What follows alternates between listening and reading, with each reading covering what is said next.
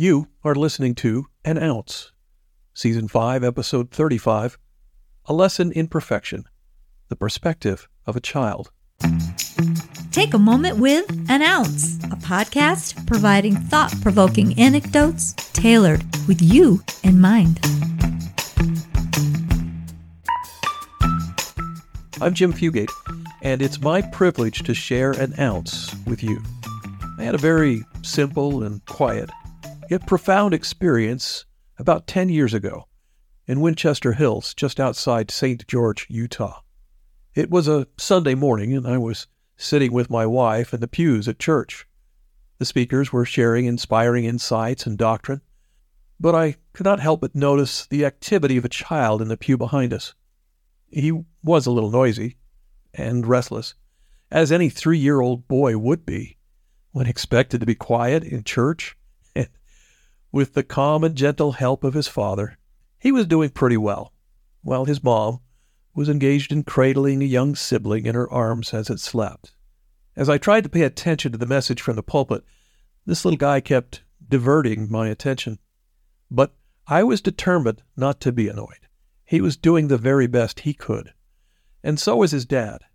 I was not going to turn around and glare at them. I just had a smile in my heart, remembering when my wife and I used to tag team in corralling four active little ones with huge imaginations and active minds during church services. To help direct this boy's attention and energy, his, his dad gave him some paper and a few crayons and encouraged him to create a picture. The boy did his best, but still he wiggled and squirmed and just kept talking as quietly as he could to the characters he was placing on the paper, and his dad, who watched patiently over him.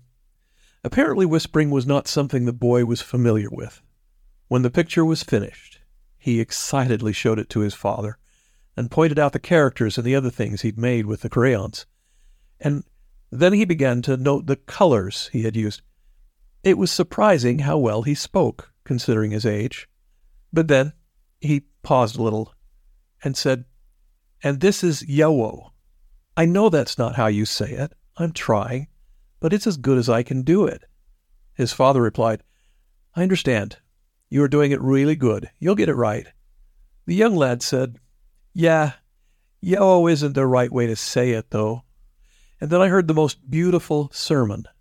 Son, it might not be exactly right, but I understand you. And to me, it's perfect.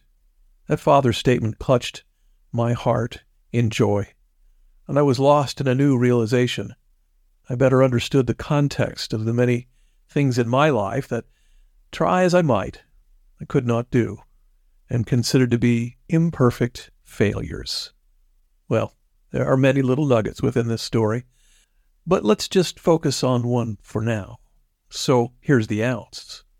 Is there anything in this world that is perfect? Even a flawless, sparkling diamond has faults, and yet its value remains.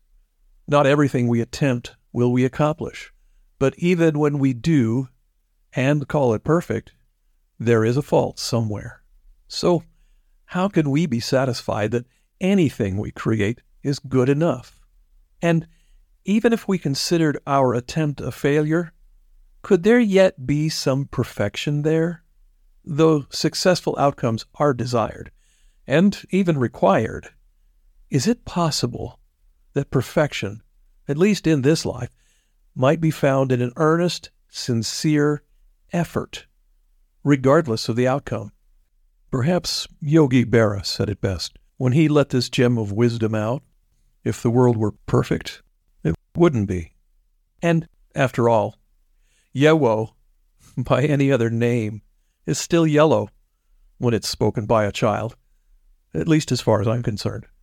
And that's it an ounce submitted for your consideration. Thank you for listening to another great episode of An Ounce. I'm betting you know some folks who would enjoy this podcast too, so share the love. Please like, follow, and share, and we'll catch you next time with a new minute measure of wisdom from An Ounce. Hey, check out our YouTube videos at youtube.com forward slash at an ounce podcast. That's youtube.com forward slash at symbol an ounce podcast.